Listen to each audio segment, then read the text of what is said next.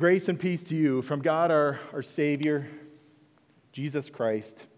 Dear fellow Christians, do you remember this? This is the easy button, right? It was a, a marketing campaign by the office supply store Staples. And I gotta say, it was brilliant. I don't know if it was brilliant because it, it boosted their sales or it upped their revenue, but it was brilliant because of people. Because we all want that. We want an easy button, don't we? We want life to be, well, to be easy. Life isn't. And so when life gets difficult, when it's messy, when it hurts, we wish that there was that easy button. Just hit it. Life is good. Take away all pain, take away all problems, take away all hurts. Just make just make it real smooth, real nice, real easy. But maybe you've noticed that's not the way life actually is, right? I hope you've noticed. I hope you've caught on that that's not the reality. Instead, the reality is life is messy, life hurts. And it's our, our first takeaway this morning that life is hard because my life is imperfect. My life, your life, the life of the person sitting next to you and behind you, the life of your neighbor down the street that has every cool toy and every new gadget and every nice outfit, the life of your coworker that just is always going on trips and just seems to have it all together. Even the life of your friend on social media that, man, it just looks perfect. Their life looks perfect. It's not. Every single person, life is hard because it's imperfect. And that word imperfect, it's important for us to kind of understand that because we're talking about we're talking really about God's standard, not just about what we see in our own worlds, right? We see our own imperfections, but we're talking about what God sees. And so when God looks at us, He doesn't just see like one or two little oops here or there. What God sees is a fatal flaw. He sees a heart that at its most personal level has been corrupted. And that's a real problem because then everything that flows out of it, everything that we say, everything that we do, everything even that we think is corrupted. And it, that makes it imperfect. Never able to measure up to exactly what God wants it to be. And, we see that, don't we? We see that in the way that we, we talk and we, get, we say that and we go, why did I say that? And we do something, we go, oh, that was dumb. I really wish I could take that back. It's because at our even, even our best intentions, even when we think we said the right thing, we, we second guess ourselves and we aren't sure because at our most basic level within our hearts, we're imperfect. We're corrupted.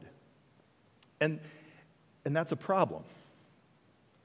Last week, if you were here for a message or you caught it online, you heard us talking all about motivation, right? All about what's, what's your why? Why do you live the way you do? Why do you do the things you do? And, and we want it to be because it's out of love for God who loves me, but, but because our hearts are corrupted, well, we know that that's not the reality, is it, right? Our, our motivation often is instead not, not out of love for God, out of, out of generosity and love and care and concern for other people. Instead, it's, it's out of love and care for me. It's selfishness, or it's guilt, or it's fear, or it's pride. And where that really becomes an issue, not just in our own lives, but, but even in our minds, in our hearts, and for our faith, is when we know that our motives can be corrupted because our hearts are corrupted. I know that that's the case for me. I know that that's the case for you. I know that that's the case for, for every other human being out there. And it makes me wonder sometimes if that's the case even for God.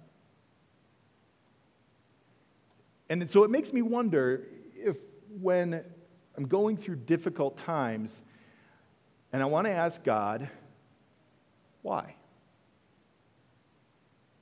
You ever feel like that?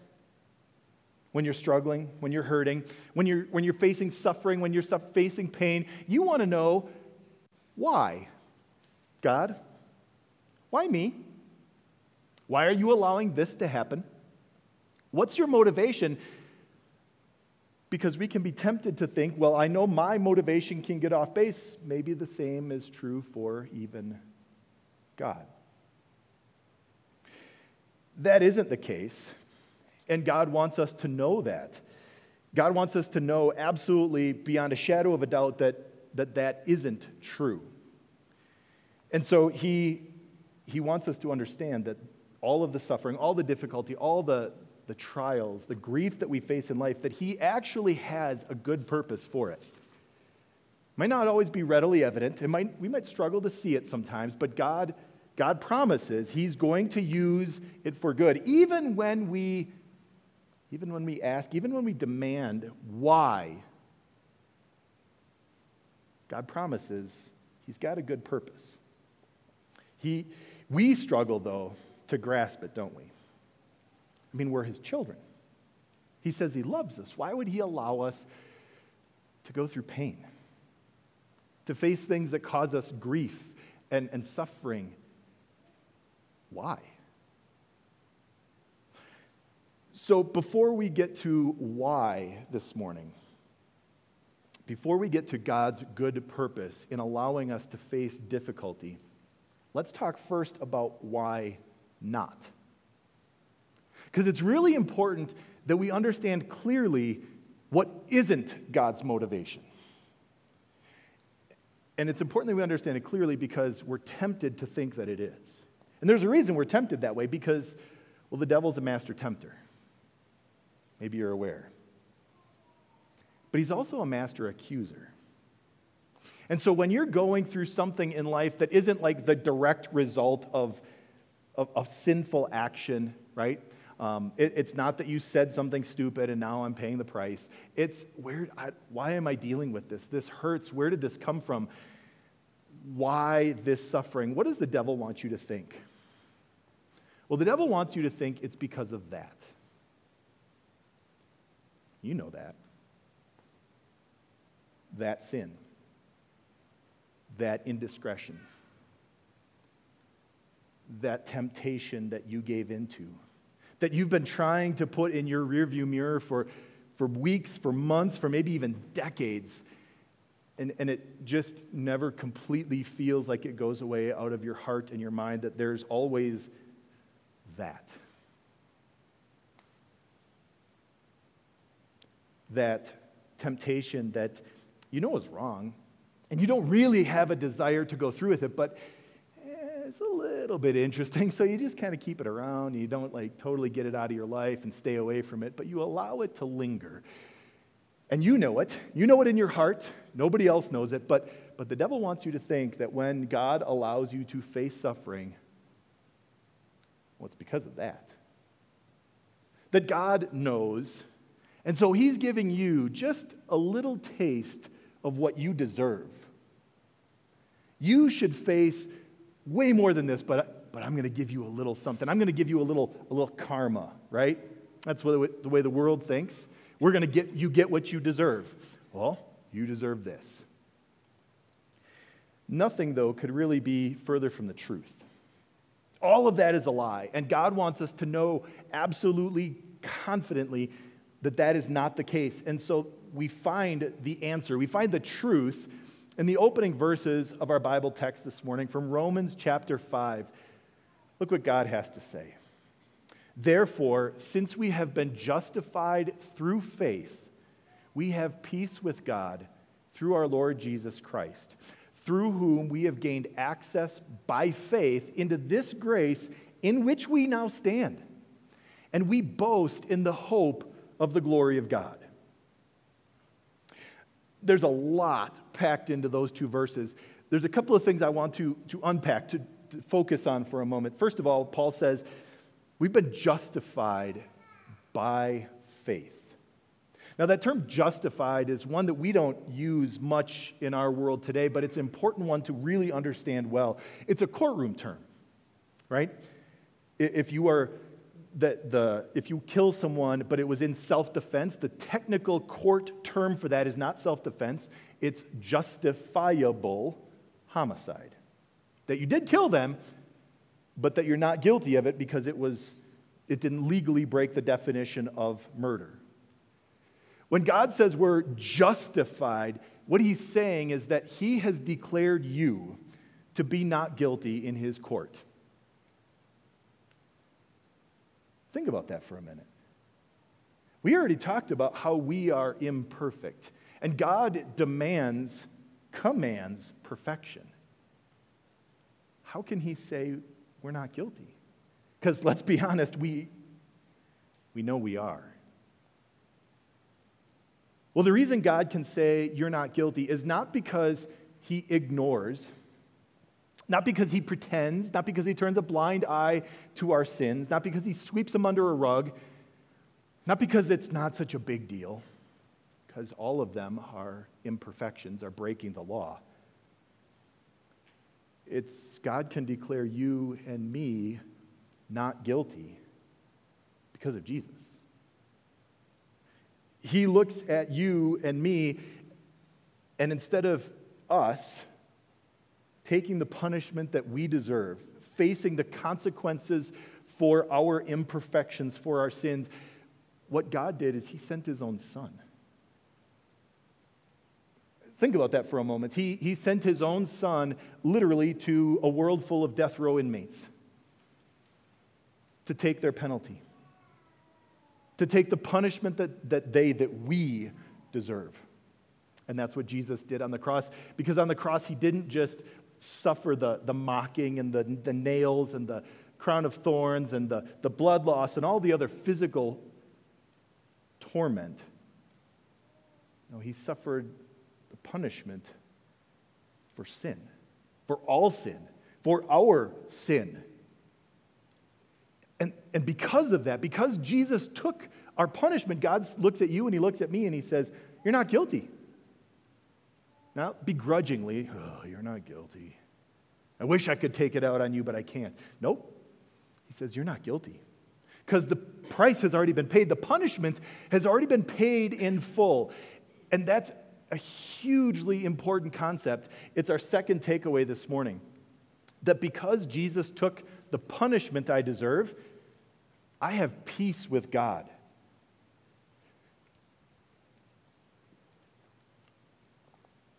See, that means that God isn't looking to give you and me a taste of what we deserve. So that when we face difficulty and hardship, God isn't going, ha, here's a little of what you, what you can look forward to. Here's a little bit of what you should be getting. When I face hardship, when I face pain, it's not because God's been just waiting, just waiting, like some evil genius in heaven, waiting for the, the most difficult time to unleash suffering into my life where it's really going to hurt. That's not at all the case because what I deserve is already done. What I should have received is already taken by Jesus himself. And now I have peace with God.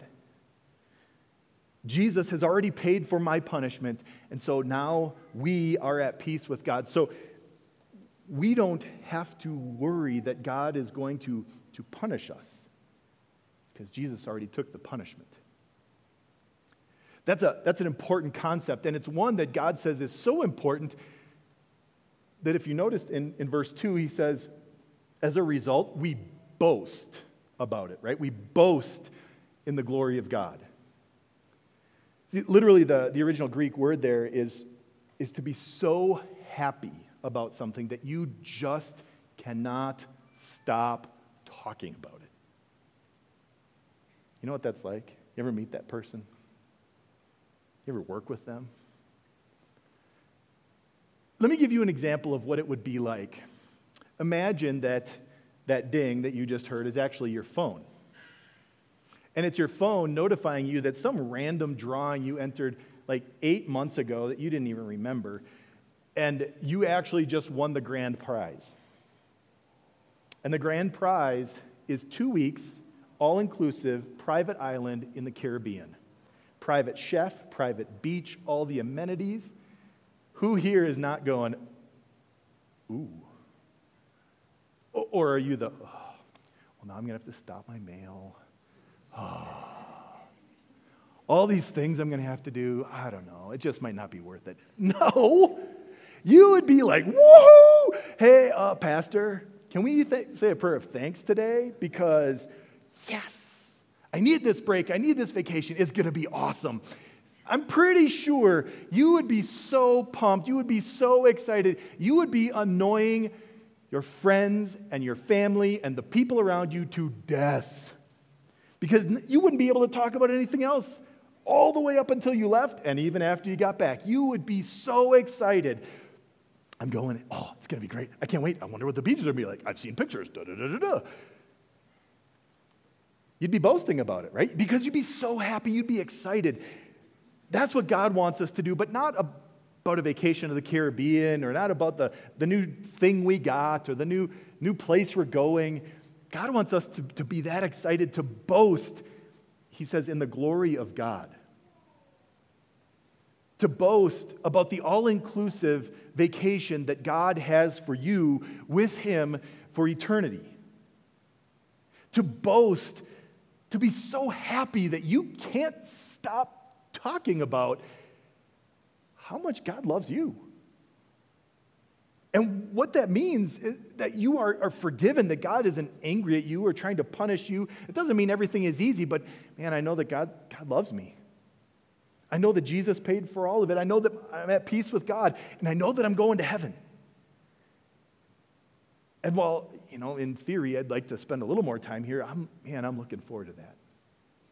To the perfect glory with God, the perfect harmony with other people. No more conflict, no more strife, no more aches, no more pains. How amazing that is, and, and, and keeping our, our focus on that See, that's what God, that's why God wants us to keep our perspective, our, our, focus on, right? We heard that in our reading from Corinthians too. So we focus on not what is seen, not on the temporary, but what on is what is eternal, on heaven. And it's important that we do that because I'm just going to burst your bubble. Life isn't easy. It's difficult. It's hard, it's painful, but there's a reason for it. And that's our third takeaway this morning that God doesn't just want me to go through grief, God wants me to grow through grief. See, because you and I know for absolute certain that God isn't giving us a taste of our medicine. He's not trying to punish us, He's not trying to hurt us. He wants us to, to grow to grow as, as Christians, to grow literally in our faith and our trust in Him. So, how does that go? How does that work? Well, the, the Bible tells us how that goes, right? Verse 3 of our text this morning says this Not only so, so not only do we boast in the glory of God, but we also glory in our sufferings. Now, it's not super evident in the, in the Greek or in the English, but that word glory besides being a noun used as a verb, which is just weird. It's the exact same word from verse 2 where it says, We boast in the glory of God. He's saying, We also boast. We're, we're pumped up, we're excited about our sufferings. How's that possible? I mean, it sounds like, that, no, that doesn't make any sense.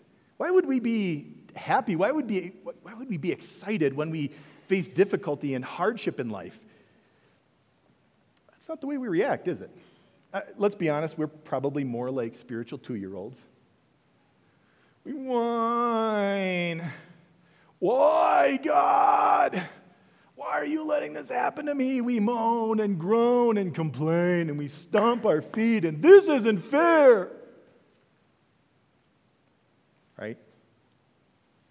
And I'm pretty sure that's about as far away from boasting as you can get, from being, from glorying in it, from, from being happy, so happy that you can't stop talking about it. We, we probably can't stop talking about it, but it's not because we're happy, it's because we're complaining. God wants us to know the why we can boast in our sufferings, and it's not because of some weird masochistic enjoyment. he wants us to understand he's using the sufferings, the grief that we face to grow us. And we see that because verse 3 doesn't actually end there. He says, Not only so, we also glory in our sufferings because we know that suffering produces perseverance. So there you get the, the word perseverance, right? Now, before we get to perseverance, that word suffering, it literally means pressing down on. It can be the, the big, scary, super pressing down on, like the trash compactor scene in Star Wars, where like they're going to be squished with all the garbage. Sometimes you feel like that. But sometimes it's just like the daily pressure. You feel that? The, the burden, the pushing down on the weight of responsibilities and obligations, and oh, I got to get this done, and I got I got to do it this way, and I really should do this, and I know what else I need to do. And we feel that pressure, that pushing down on us, and we probably wouldn't call it suffering, but it's the, the pressure that we face, the pushing down on it. But then there's the days when we face that, that kind of pushing down on that feels like it's going to just crush us. And we're not going to make it through. And yet here we are. And so, whether it's the, the daily low grade pushing down on me, whether it's the, the life changing, feels like life ending, crushing, pressing, pressing down on me, we've survived. We've, we've come out the other side. And God uses the difficulties we face so that as we look back, what do we see? Time and time and time and time again, while we face difficulty and hardship, we face this low end, the, the daily pressures, and also the, the great suffering. God brings me through. God has, has brought me through to the other side every single time. And you know what that develops? Perseverance. Not perseverance that I can, I can do it. I think I can. I think I can. I think I can. But perseverance that I know God can. I know God can. I know God can. That when I face this, when I'm struggling with that, when I'm hurting again, God will bring me through again.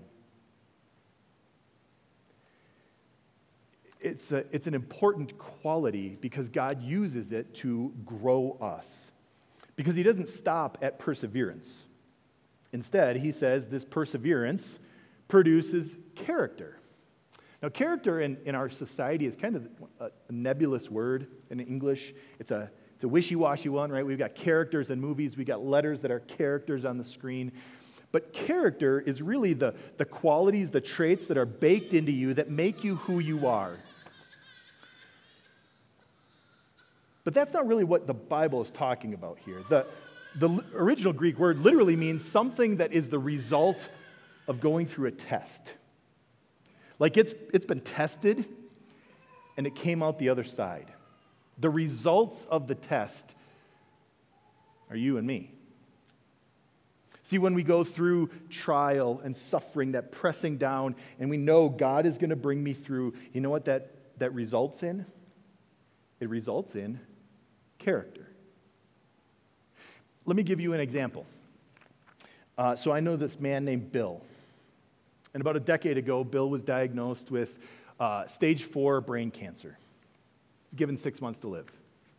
Two years later, Bill was in complete remission.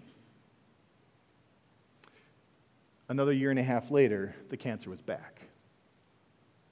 And the diagnosis was, was tough. I struggled with it. Like when he came and talked to me, I'm like, man, I'm sorry, this is, this is hard. And it wasn't even my brain or my life. But his response was character. He said, I don't know if I'll beat it this time, but I know that God can. And so I know that no matter what, either God is going to beat it or God is going to take me home. See, he'd been through tests, and this didn't faze him. I shouldn't say it didn't faze him, it didn't break him. That, that he wasn't, oh, it's all over. Why did I even go through the chemo last time? But he just said, God will do it. I'll do my best, but I'm going to leave it all up to God. And did you notice where the, where the character resulted? Where it, the end result of that character that, that had been through the test and that didn't, that didn't fall apart no matter how rough life got, it, it ended with. That's a, the last part of our, our Bible reading this morning. Suffering produces perseverance, perseverance produces character, and character produces hope. And hope does not put us to shame because God's love has been poured out into our hearts through the Holy Spirit who's been given to us. Being able to cling to God through life's trials, it, it gives us hope. And, and hope is a huge thing. Right? I, I jokingly said the other night at one of our life groups that hope gets presidents elected. It does. And let's be honest, that's what ultimately that isn't that what politicians sell? I've got hope for the economy. I've got hope for immigration. I've got hope for Social Security. I've got hope.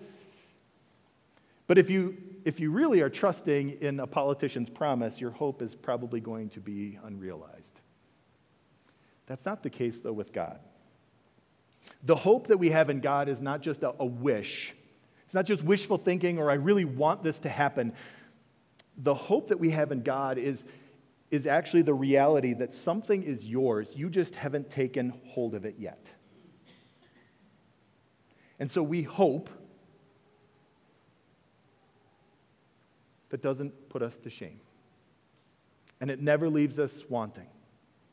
And it always comes through in the end because it always, it only and all depends on God on God who loves you so much that he died for you, on God who loves you so much that he called you to be his child, on God that loves you so much he poured out his Holy Spirit into your hearts so that you would know it and you would trust it and you would cling to him to get you through the ups and the downs of life.